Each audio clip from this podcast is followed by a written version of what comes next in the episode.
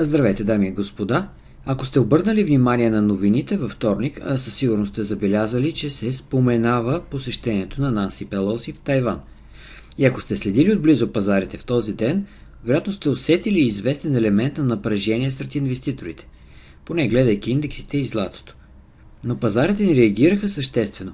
Имаше динамика с течение на американската сесия. Нейният самолет касна след 17 часа наше време – Златото регистрира отделни скокове от по няколко долара по време на самия полет.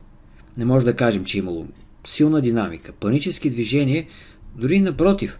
А за тези от вас, които изцяло са пропуснали събитията вчера и сега поглеждат към пазара, вероятно той ще им изглежда като един съвсем нормален ден.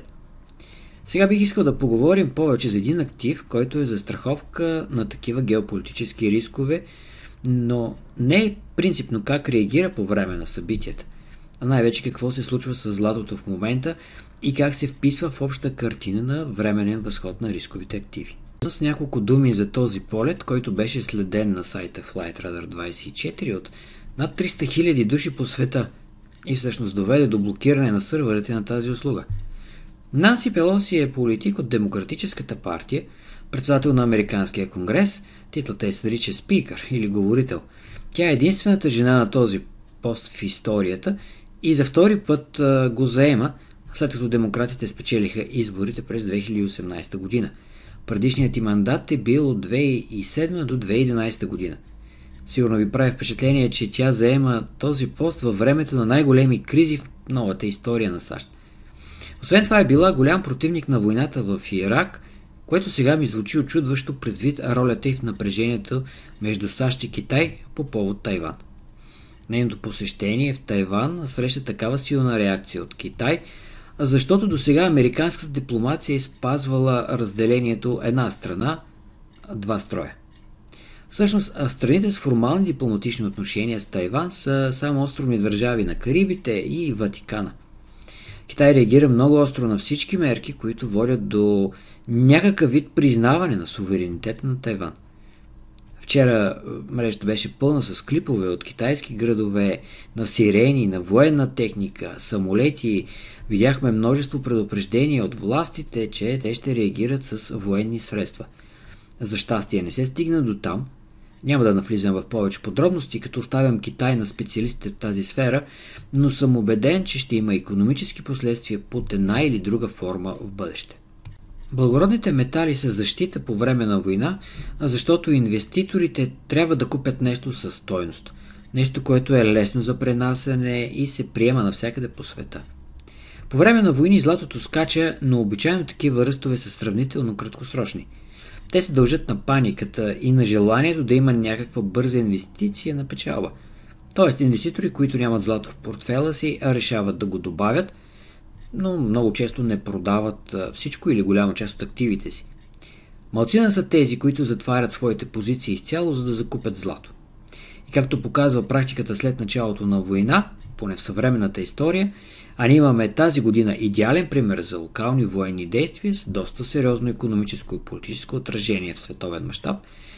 Както показва практиката, ръстът на златото е временен. А златото има обратна корелация с долара. Т.е. поскъпването на долара води до спад на златото. Преди две седмици видяхме злато да слиза под 1700 долара за тройунция. Това равнище е ключово, тъй като е долната граница на този много голям диапазон на търговия от последните две години.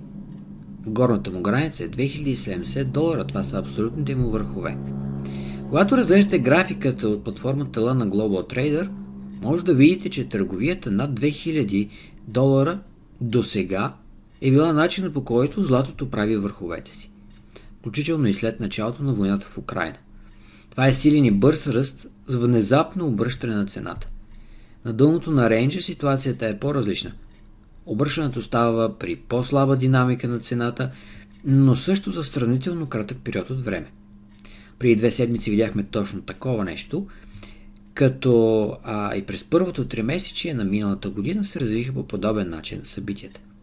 И за да сме убедени, че има повторение, т.е. че предстои връщане към 1900 долара, първо трябва, разбира се, да бъде преодоляно равнището от 1800 за троюнция – На това ниво, или по-точно 1785 долара, ако гледате същия инструмент в на Global Trader, беше дълго време сериозна подкрепа за цената.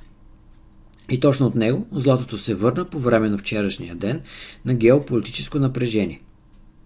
Ще продължим да го следим, защото при още един тест надолу на 1700 е много вероятно да имаме пробив в нисходяща посока и един нов спад на златото.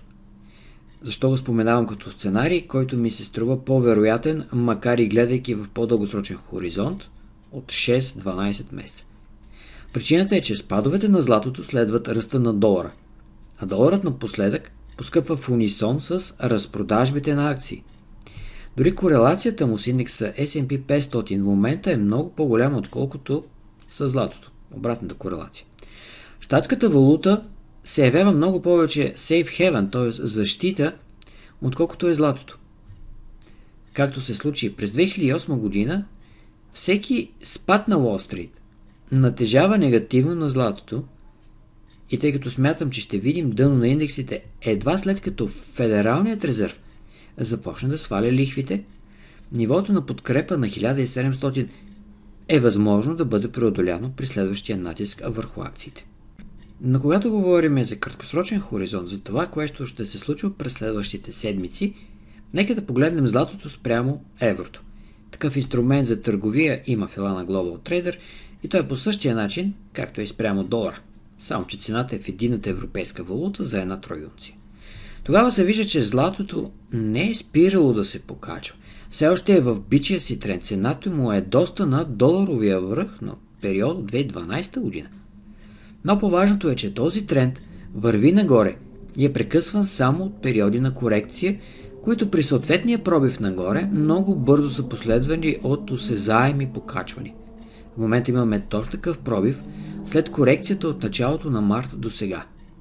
Той е още в началото си, не винаги може да се окаже едно заблуждаващо движение, но онова дъно на цената спрямо от долара от преди две седмици, тук срещу еврото е достигнало точно мястото, на възходящия пробив след предишната консолидация в края на миналата и началото на годината. Това изглежда много положително за цената и може да означава един краткосрочен ръст на златото не само срещу еврото, но и срещу долара. Още повече, че сега преобладават позитивните настроения на Уолстрит. Имаме по-добрите отчети на компаниите, централните банкери не говорят за инфлация, пазарът някакси реагира добре на тези силни повишения на лихвите – Нещо характерно за лятото са тези позитивни настроения на пазар и по-ниска активност на търговията. Аз не говоря за някакъв силен растеж на рисковите активи, а по-скоро за някоя друга седмица на поскъпването им. Индексите да вървят нагоре, доларът надолу, съответно може би ще видим и покачване на златото.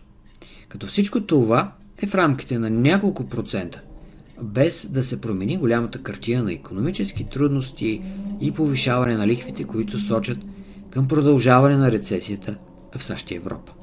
Абонирайте се за нашия канал, ако не сте го направили вече. Изтеглете платформата за търговия Elana Global Trader. Предстоят интересни събития, които ще продължим да следим заедно.